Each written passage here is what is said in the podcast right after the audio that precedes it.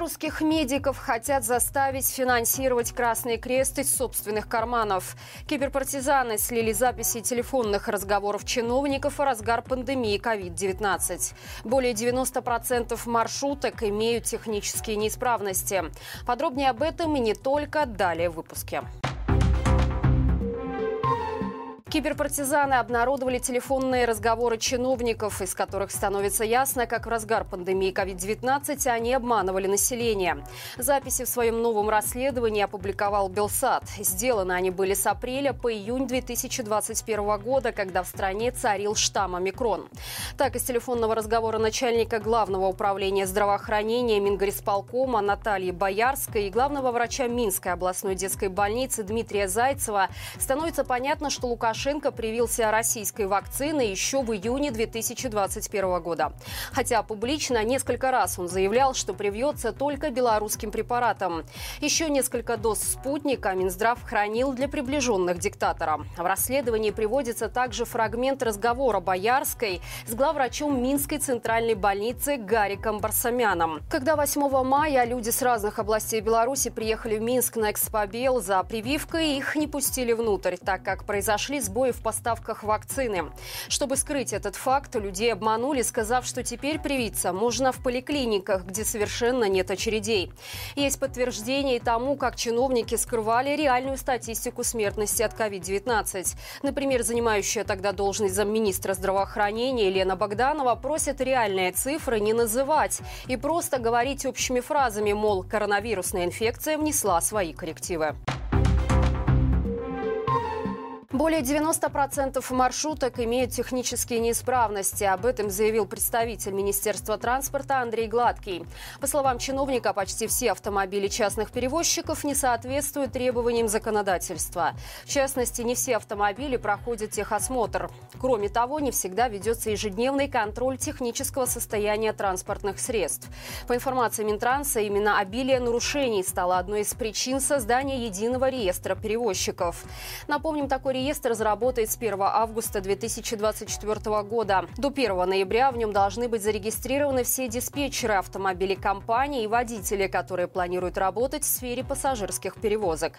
При этом водительский стаж должен составлять не менее двух лет. Транспортные средства, которые займутся извозом без регистрации в реестре, будут конфисковывать. Друзья, прежде чем продолжить, предлагаю вам подписаться на наш канал и поставить лайк этому видео. Только делать это стоит, если вы находитесь находитесь за пределами Беларуси. Задержанным подлельчицами украинским диверсантам на родине грозило до 12 лет за контрабанду наркотиков. Об этом стало известно изданию «Флагшток», которое нашло информацию о Сергее Павле Кабарчуках в базе данных судебных заседаний. Сообщается, что процесс над отцом и сыном в Украине шел с лета прошлого года. В это время они находились на свободе, так как внесли залог в сумме примерно 14 тысяч долларов на каждого. По условиям мужчинам было предписано не покидать свое село в приграничном приграничной Волынской области. Срок выхода под залог истекал 14 февраля, а уже 16-го Лукашенко заявил о задержании диверсантов, которые якобы переносили через границу взрывчатку для совершения терактов. В сюжете, который показали пропагандисты, Сергей Кабарчук утверждал, что пересечь границу с неким товаром ему предложил человек, который сослался на СБУ. За такую услугу мужчине обещали закрыть дело. В итоге отец и сын стали фигурантами новых дел, но уже в Беларуси. По по статьям о подготовке к акту терроризма и агентурной деятельности. Отметим, что вместе с Коварчуками был задержан брещанин Виталий Власюк. По информации «Зеркала», это бывший военный, который в своих соцсетях выражал поддержку российской военной агрессии в Украине. Белорусских медиков хотят заставить финансировать Красный Крест из собственных карманов. В письме, которое было направлено в Минский горисполком, организация просит оказать содействие в оформлении фиксированного членства в Красный Крест работников учреждений здравоохранения и заставить их раз в год перечислять членские взносы в размере 1% среднемесячного заработка. Как считают в Фонде медицинской солидарности Беларуси, таким образом БОК пытается вынудить медработников вложить свои средства в работу организации организации после потери финансирования от международных программ. Его Белорусский Красный Крест лишился из-за отказа уволить председателя Дмитрия Шевцова, который неоднократно посещал оккупированные территории Украины, появлялся в одежде с Z-символикой, поддерживает российскую агрессию, участвовал в похищении украинских детей. В январе вышло расследование, в котором независимые журналисты и организации рассказали, как Шевцов и его сотрудники проводят время за счет средств Красного Креста в Турции. На данный момент от источников телеграм-канала «Беларусь головного мозга» стало известно, что сборы для Красного Креста начались по всей стране и коснулись уже не только медиков. Поборы начались также на нескольких госпредприятиях. Беларуси на законодательном уровне начали борьбу с ЛГБТ. Сегодня стало известно о подготовленном законопроекте об ответственности за пропаганду нетрадиционных отношений.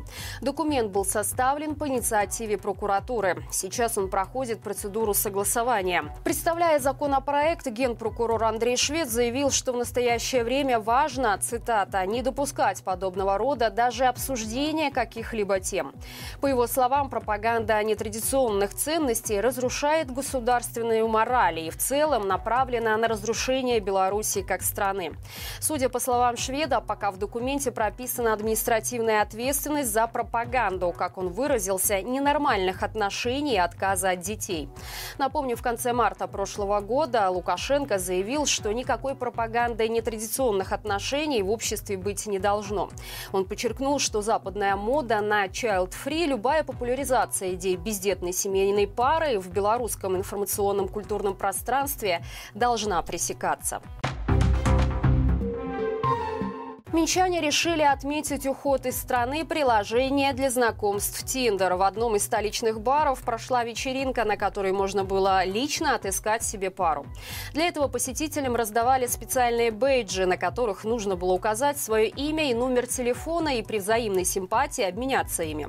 Правда, выяснилось, что сделать это не так уж и просто. А на 10 девчонок даже не 9, а всего двое ребят, потому что на вечеринку пришли в основном девушки. Автор видео с вечеринки выложил выложенного в ТикТок, посетовала на это и призвала ребята активнее знакомиться с девушками вживую, а не ограничиваться лайками и огонечками в приложениях. Напомним, доступ в Tinder для белорусских пользователей был закрыт с 15 февраля. Причину своего ухода компания не назвала, однако еще в мае прошлого года сервис ушел из России, воюющей против Украины, объяснив это защитой прав человека. Друзья, на нашем канале вышел новый выпуск рубрики «Народ спросит», в котором обсудили с экспертами, безопасно ли летать Белаве, наступила ли в Беларуси цифровая диктатура и можно ли сказать, что образование в нашей стране окончательно уничтожено. Ссылка, как всегда, в описании. Подписывайтесь также на наши социальные сети – Инстаграм, Фейсбук, ТикТок и Телеграм, где также оперативно можно получать информацию о происходящем в Беларуси и мире и при этом в более коротком формате. До встречи завтра и живи Беларусь!